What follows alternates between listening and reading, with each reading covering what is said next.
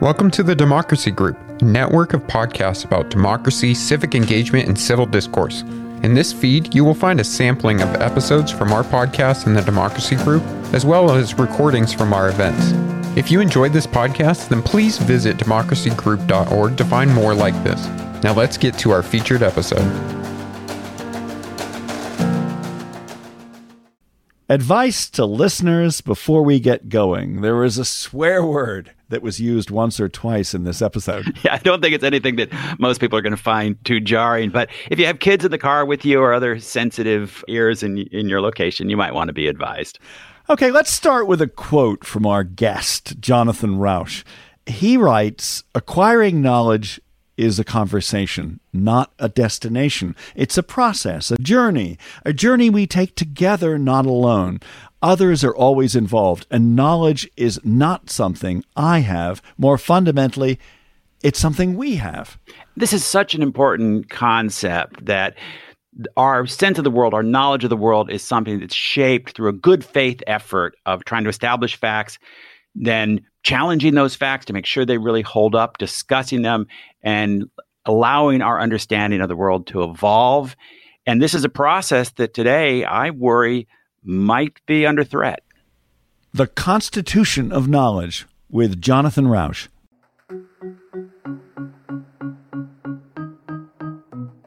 Maybe I'm biased, but I claim that the Constitution of Knowledge, the reality based community that it sets up, this global network of people hunting for each other's errors, is far and away the greatest human technology ever invented.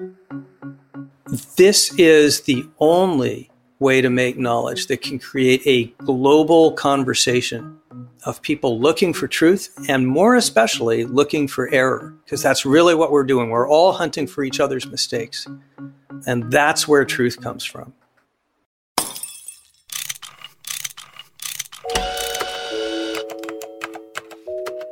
Our show is about fixes. Yeah, how to make the world a better place. How, do, we, fix, it? How do we fix it?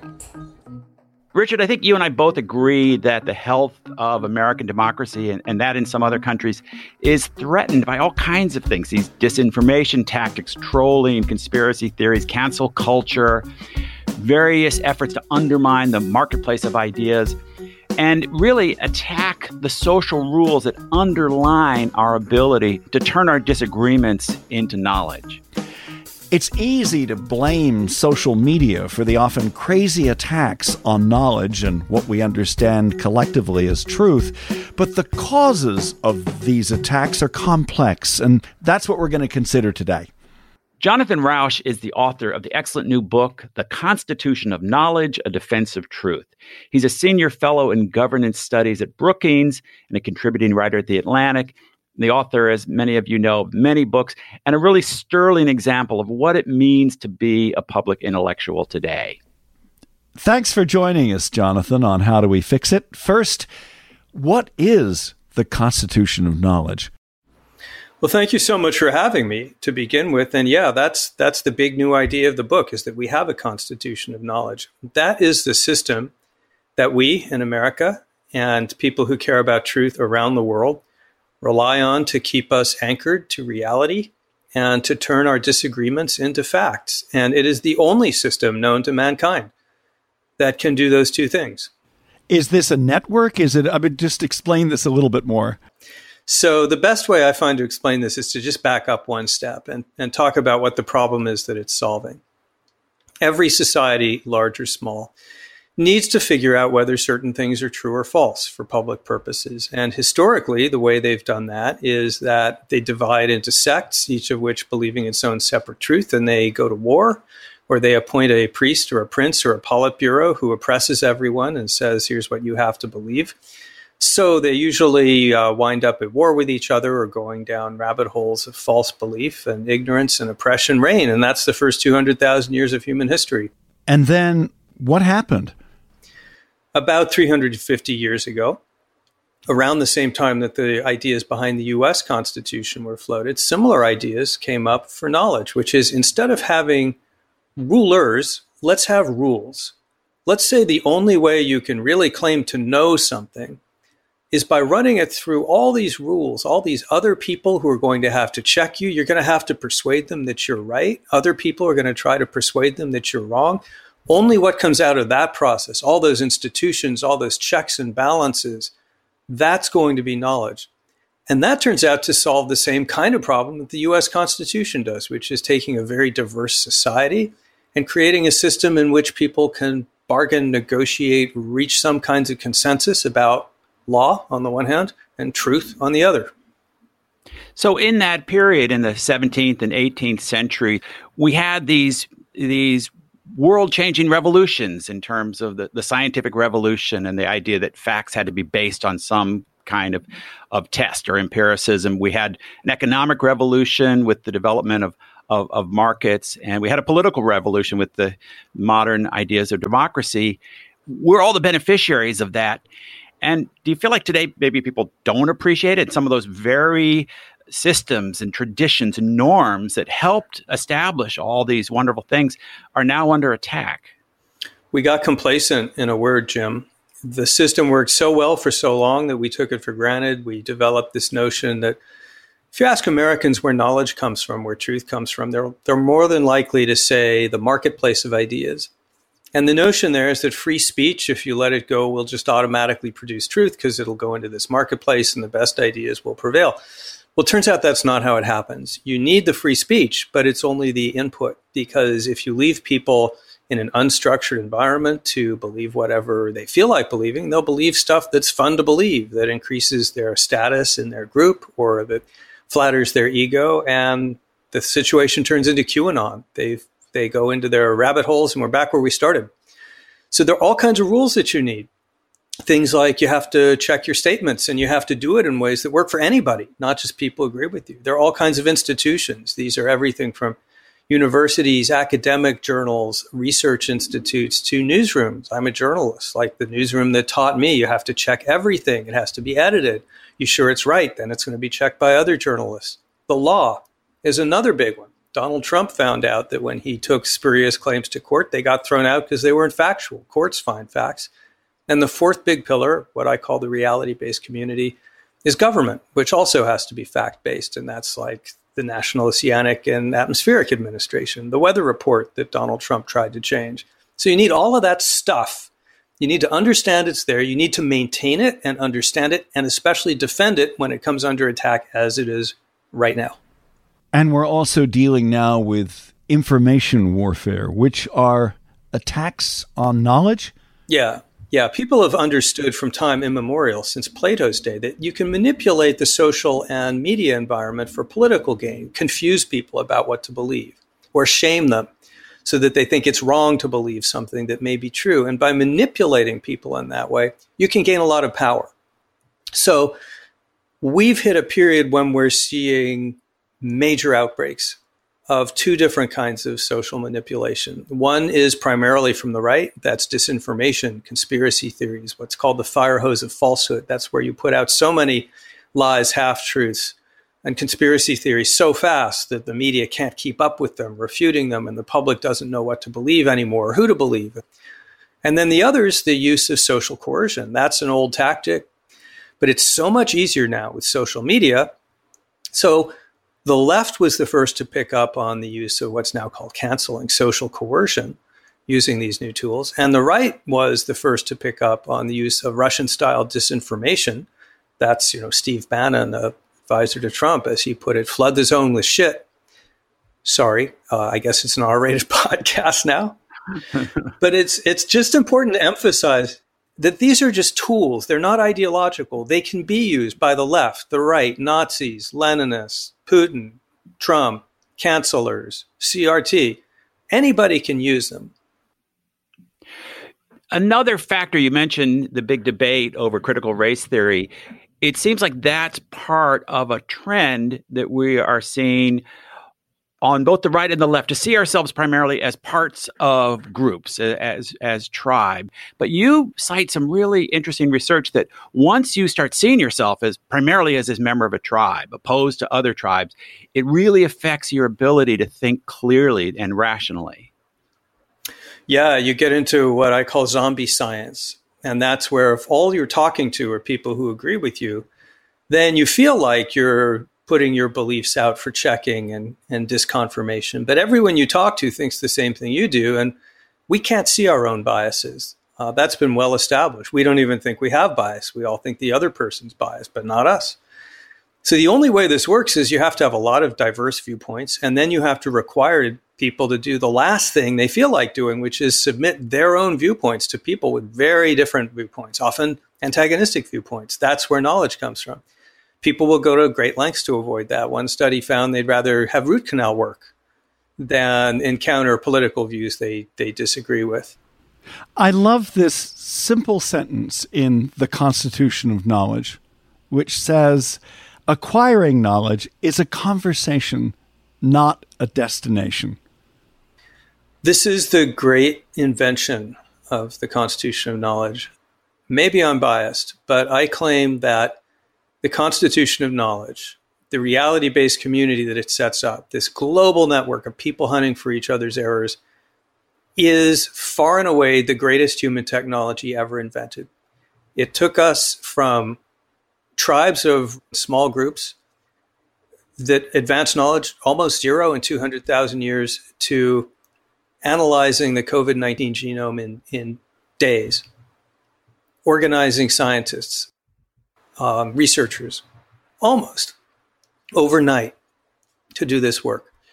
So the key to this transformational technology is that everyone can enter a global conversation with anyone about an idea. I can float a hypothesis in an article I write, and someone who's living in Ethiopia uh, speaks an entirely different language can write a counterpoint. If I do research, people around the world with other views can can weigh in. Um, this is the only way to make knowledge that can create a global conversation of people looking for truth and more especially looking for error because that's really what we're doing. We're all hunting for each other's mistakes. And that's where truth comes from. And you said that the the system has to be depersonalized and decentralized and rules based. Can you explain how that works in journalism, science, and other fields? Well, that's really the key to the whole enterprise. Anybody can check a statement that they believe or propound by saying, uh, I heard it from God, or I feel it in my gut, or it ought to be true, or my friend told me, or it's what we as a group believe.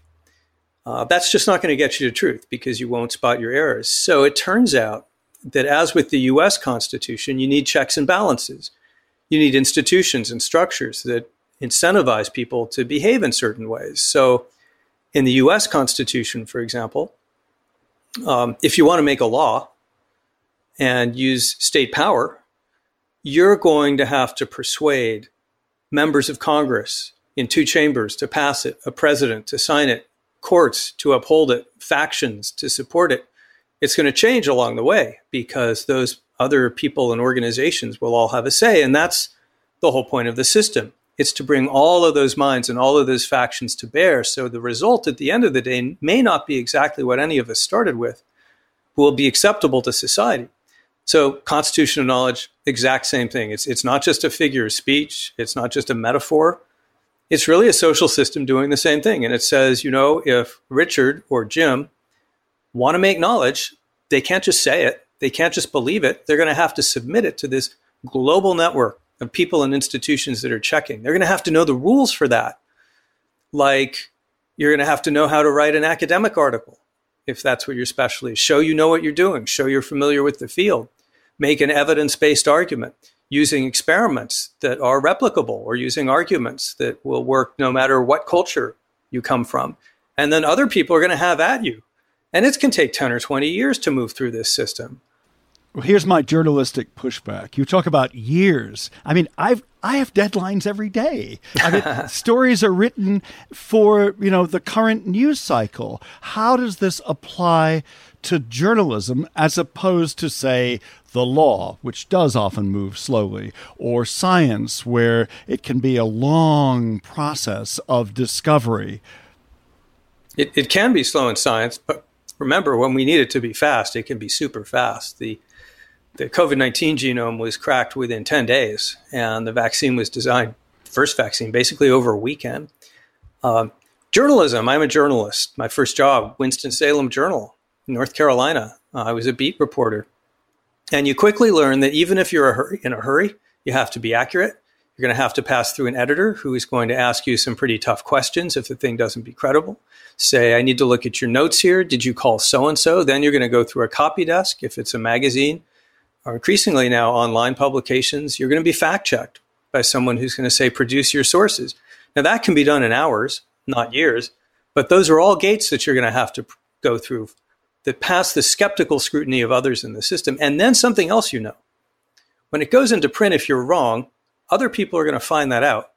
They'll either write letters or they'll get online or some other outlet will try to do a follow and say, wait a minute, Davies and Meigs, they completely botched the story. You know, maybe it's the Wuhan lab release story about coronavirus.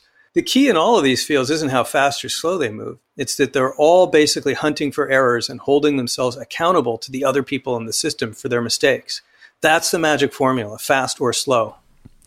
Speaking of the need to check our facts, one troubling example last year and earlier this year was the unwillingness of much of the media to report on or take seriously the Wuhan lab leak theory about the origins of COVID.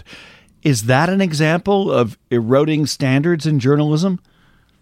Well, I don't know about eroding. I worry about journalism because finding facts is so expensive and so painstaking, and writing opinions and spouting half truths and tweeting is very, very cheap and collects eyeballs.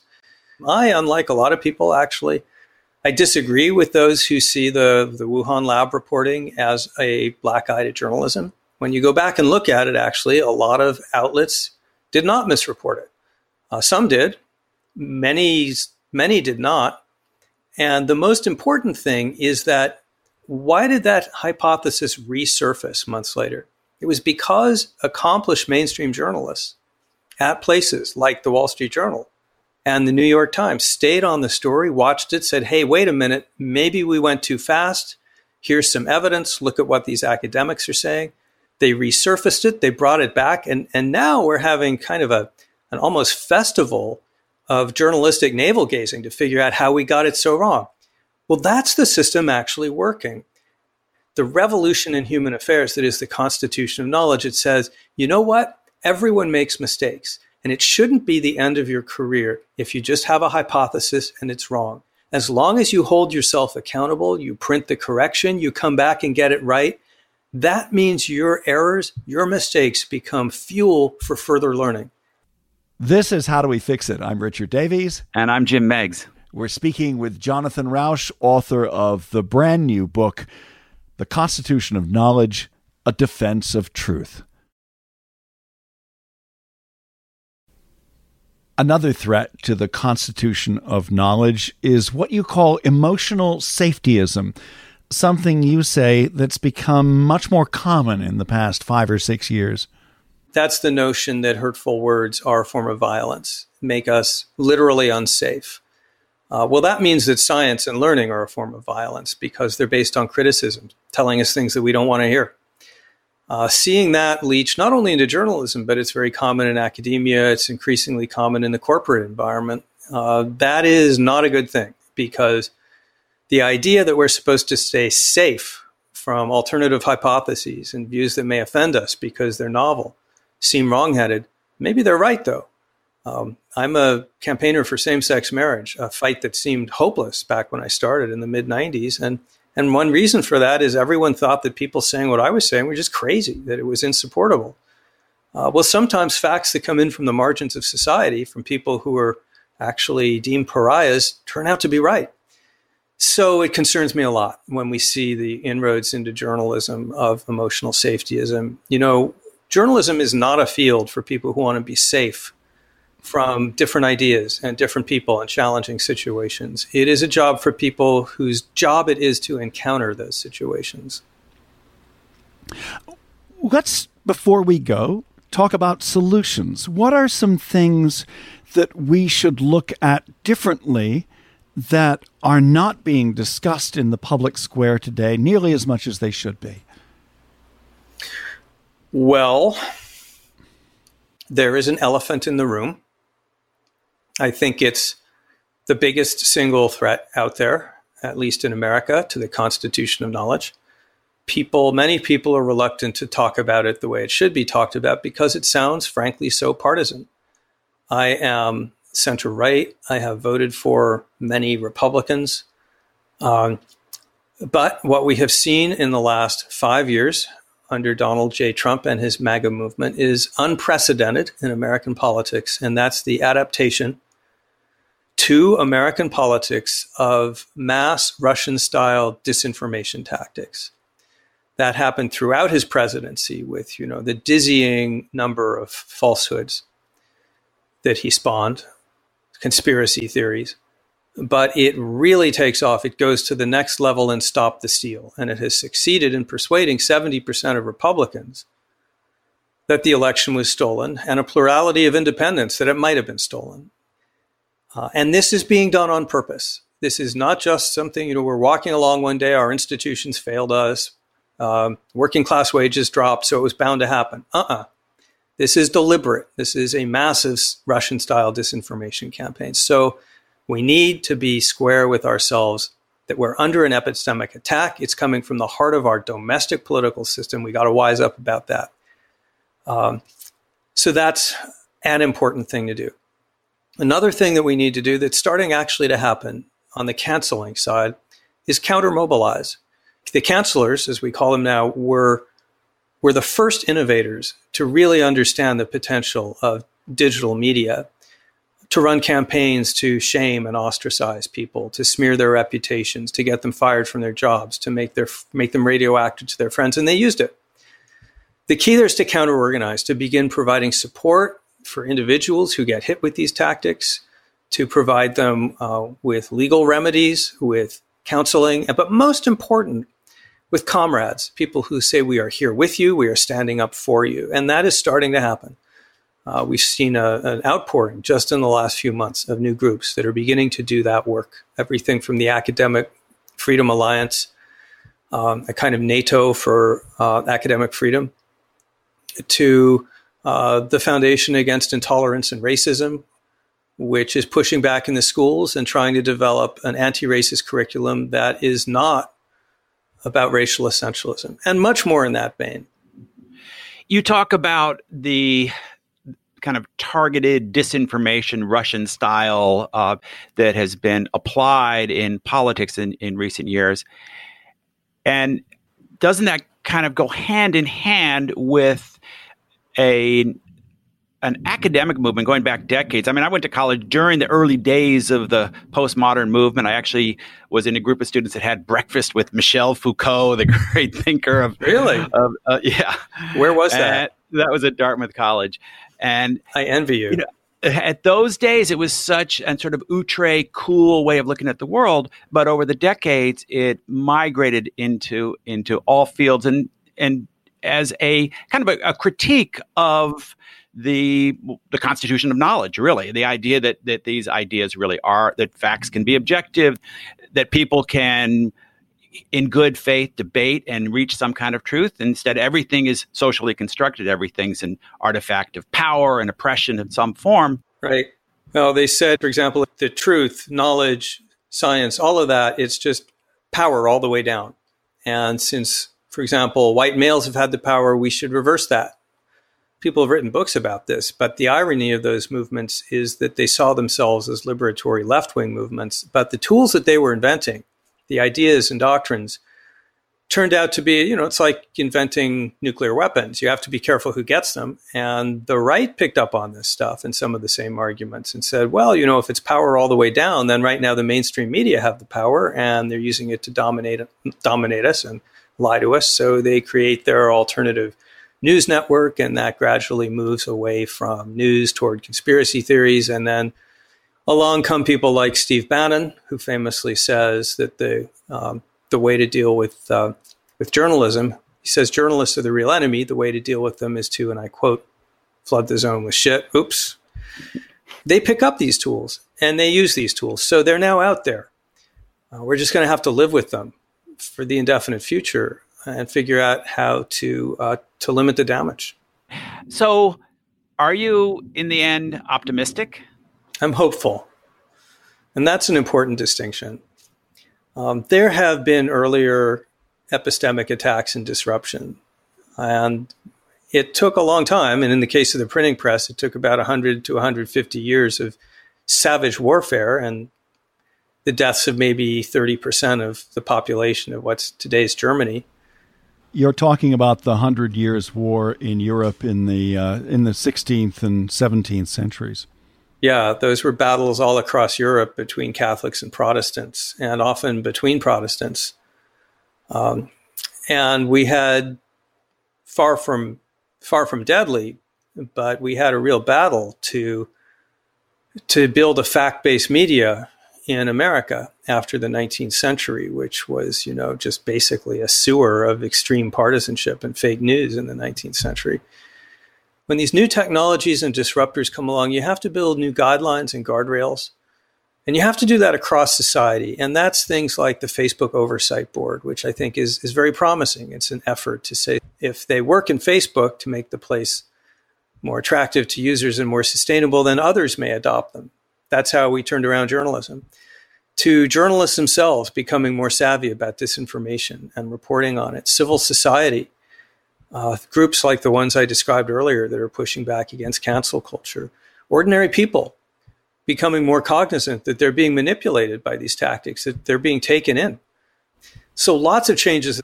The tools that are being used here against the Constitution of Knowledge, they are intentional, they are sophisticated, they are powerful.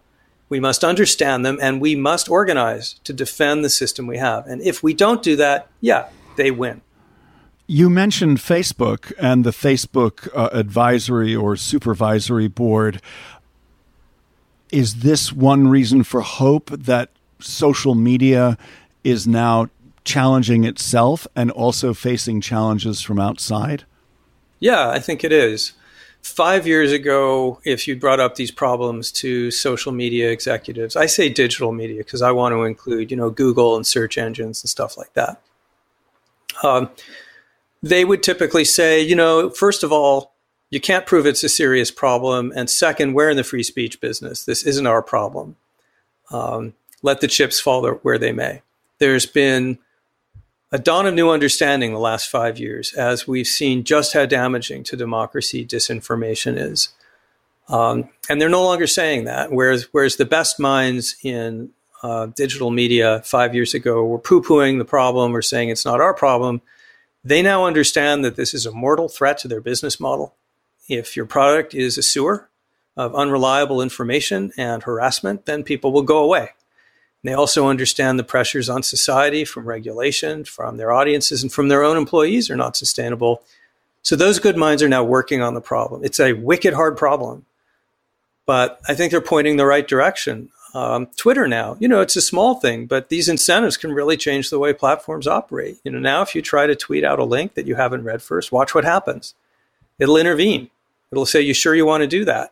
And that's the right kind of thinking. That's what we do in science and journalism when someone says, uh, Hey, Jim, this story you've written, are you sure? Have you checked this or that? Those are the incentives, the speed bumps along the way that help us to think, to consult others, to make sure we got the right answer. Jonathan Rauch, author of The Constitution of Knowledge. Richard, you told me before the show that you have a recommendation that might stump me. Some of our listeners might know that I used to be the editor of a movie magazine, although my knowledge of movies is is anything but complete. But let me hear it. What's your recommendation for this week?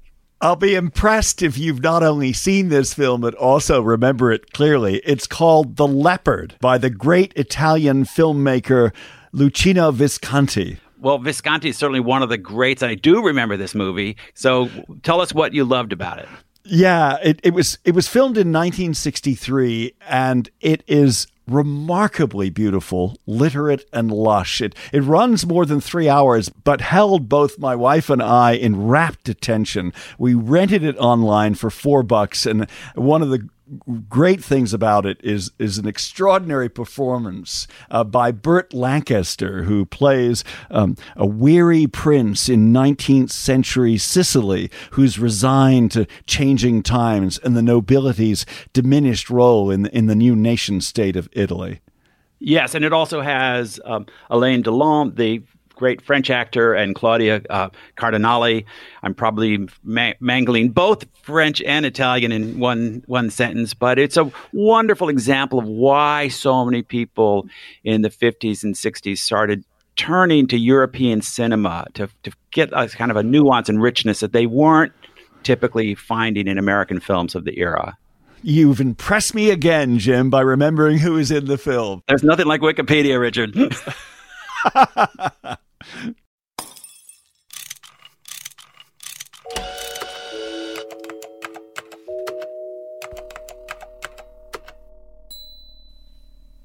the Constitution of Knowledge, Jim, for me, is one of those rare books that I think I'm going to remember for many, many years to come. It is brilliantly written and, and formulated.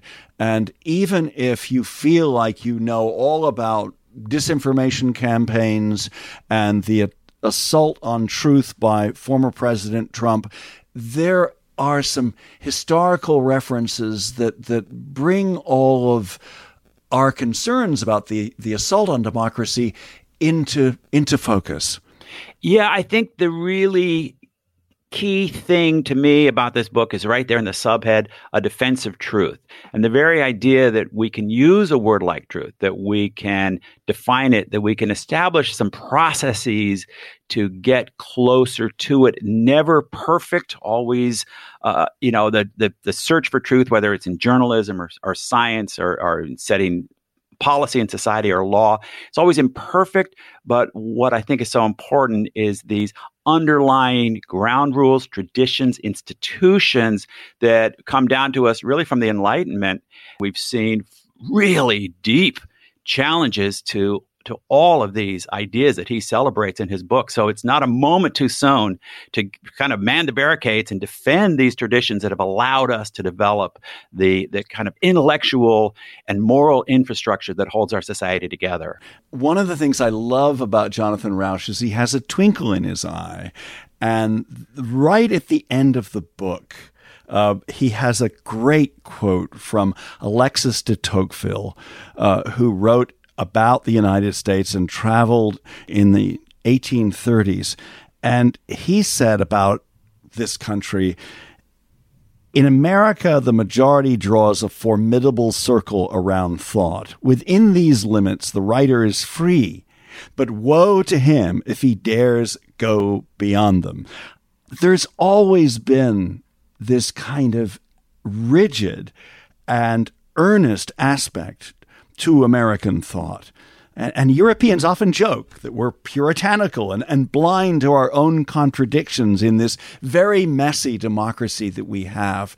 And I'm saying this because while yeah, you know, it's it's really frustrating that there is there isn't a lot of common ground or, or middle ground and and I think that the the efforts to vilify the other side, whichever side you're on, it, it, it, it's taking the place of good faith efforts to to say, okay, well, what set of facts can we agree on?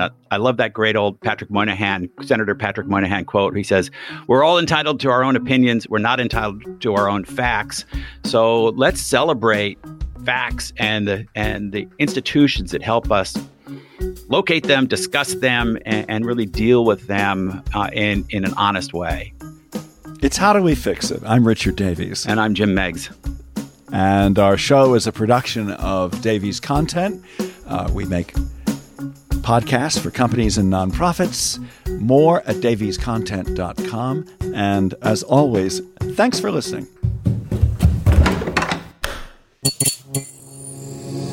This podcast is part of the Democracy Group. Thank you for listening to this episode from the Democracy Group. If you want more podcasts like this, then visit democracygroup.org. There you will find our events, topics, and a newsletter as well. So head on over to democracygroup.org.